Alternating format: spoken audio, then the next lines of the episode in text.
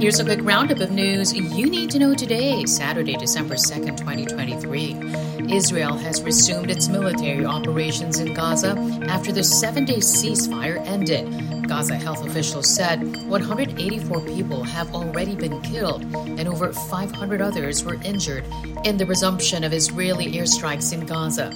The U.S. blames Hamas for the end of the truce. Israel had accused the militant group of firing a rocket an hour before the truce was set to expire. Controversy plagues the high stakes COP28 summit. A member of the main advisory board of the COP28 summit resigned Friday over reports the UAE presidency planned to use the meeting to secure oil and gas deals. Hilda Heine, former president of climate vulnerable Marshall Islands, said these actions threaten to undermine the credibility of the COP process. But COP's president denied the report published by the Center for Climate Reporting and the BBC.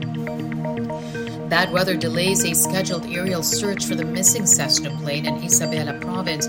According to the Philippine Civil Aviation Authority, slippery terrain also complicate ongoing ground search operations. Authorities say locating the plane is a challenge as no emergency distress alert had been received from the missing aircraft. A Piper 32 aircraft en route to Palanan town went missing earlier this week.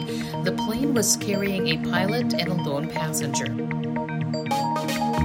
That's your latest news alert. For more stories, go to news.abs-cbn.com and I want tfc.tv.